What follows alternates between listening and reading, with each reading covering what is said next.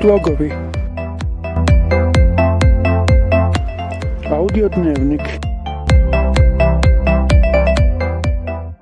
Čitajmo da ne ostanemo bez riječi. To je moj današnji moto. Nije to moja mudrost, nego kradem od Ministarstva kulture i medija koje je ovu godinu proglasilo godinom čitanja i to pod ovim motom. Svrha hm, te godine, kako oni pišu, jest promovirati čitanje i važnost čitanja. To će tako biti nekakve aktivnosti tijekom cijele godine koje bi trebale biti na to usmjerene. Tako će se, na primjer, birati najbolja knjižara i bivat će se, odnosno imenovati neki ambasador čitanja. O čitanju kao takvom mislim da ne moram puno govoriti.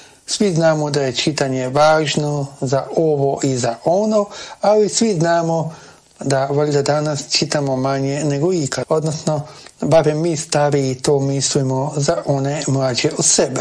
Znači, oni ne čitaju kao što mi čitamo. Ne čitaju lektiru, ne čitaju udžbenike, samo gledaju i gledaju.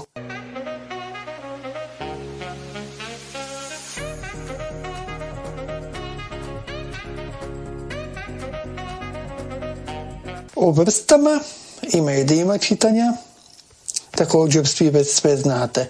Postoji papirnata knjiga, postoji e-knjiga, dakle nekakav digitalizirani oblik koji može biti Wordov dokument, PDF dokument, bilo što što se može čitati na računalu, a i naravno ne smijemo zaboraviti one oblike koji su namijenjeni za one e-čitače knjiga poput Kindle i ostalih, a za koji svi kažu da je tako dobar osjećaj čitati, kao da držiš pravu knjigu. Pretplati se. Pretplati slogovi, pretplati slogovi, pretplati slogovi, pretplati slogovi, pretplati slogovi, slogovi. Spomenuo sam pisanu e-knjigu i zvučnu knjigu. Što je važno za zvučnu knjigu? Važno je da je kvalitetno snimljena, važno je tko je čita i na koji način će ući, da tako kažemo, u tekst. Mjau, mjau, mjau, mrnjau, tumačio sam. Pokušavao sam mojima reći što se zbiva sa mnom. Ništa nisu razumjeli. Ali da se ne zafrkavamo, tko ima mačka morao bi naučiti mači jezik. Imam osjećaj da su kod nas u Hrvatskoj zvučne knjige isključivo namijenjene slijepim ljudima. Ovo koronarno vrijeme je možda pomaklo te granice kad su odgajatelji, učitelji i ostali počeli snimati neke priče, slikovnice.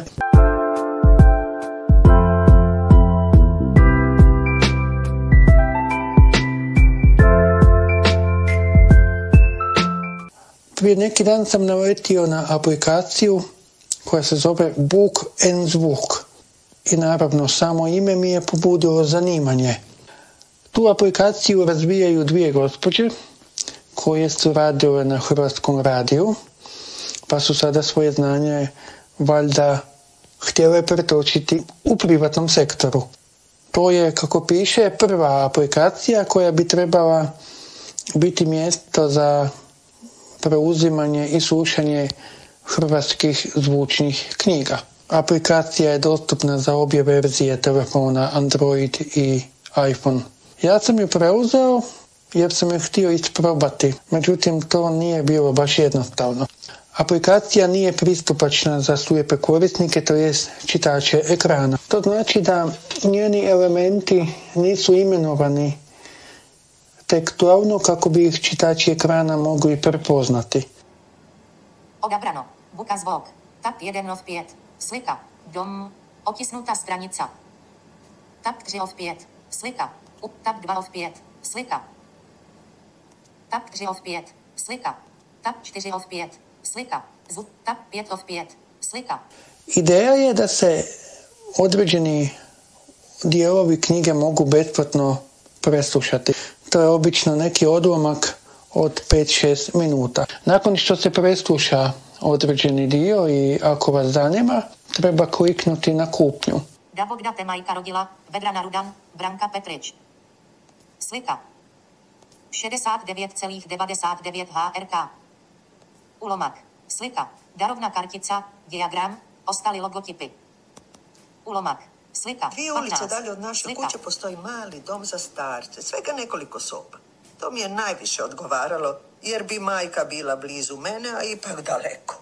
Mogla bih je posjećivati svaki dan ili više puta dnevno, pa izići iz njene sobe i isključiti je iz glave do idućeg dana. Nazvala sam vlasnika malog doma. U kakvom je stanju gospođa mama, pitao je. Po normalnom, rekla sam. Gospođa mama je samostalna, pokretna. Gospođa bi mogla biti pokretna, ali za sad odbija hodanje i hranjenje za stolom. Dakle, nije u terminalnoj fazi. Ma ne, daleko je ona od te faze. Nadžive će ona i vas i mene. Htjela sam razveseliti doktora, reći mu da oko moje mame neće biti mnogo posla. Dobro, dođite, dogovorit ćemo se. Cijena je 3500 kuna, kompletna skrb. Što to uključuje? Sve. Dom je žuta jednokatnica smještena između ribarnice Tuna i mesnice Tomu. Iznad vrata ribarnice klatila se željezna tamno-plava tuna. Sa fasade zgrade u kojoj se prodavalo meso, tužno su u mene gledale volujske oči iz volujske glave. Tijela nije bilo.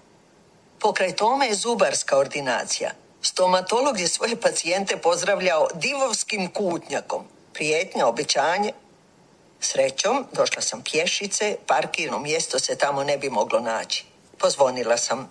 Vrata mi je otvorio liječnik osobno.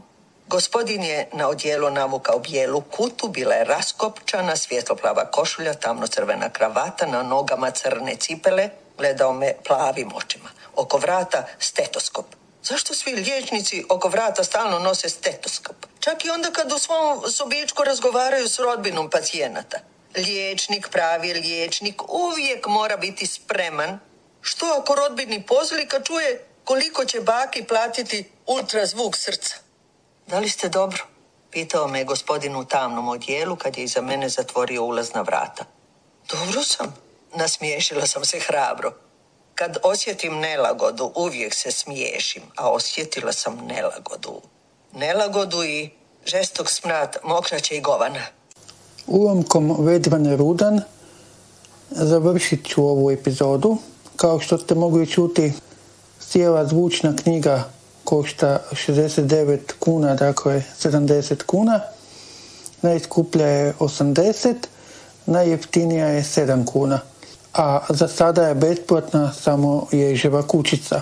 Ovo nije bio nikakav reklamni govor ili predstavljanje, nego samo jedna zanimljivost, budući da je to prva aplikacija koja spominje zvučne knjige izvan konteksta knjižnica za slijepe.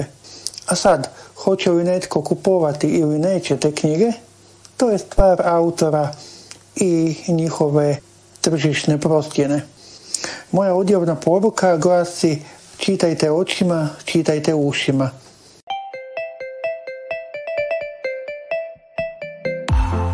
Slovovi. Pretplatite se.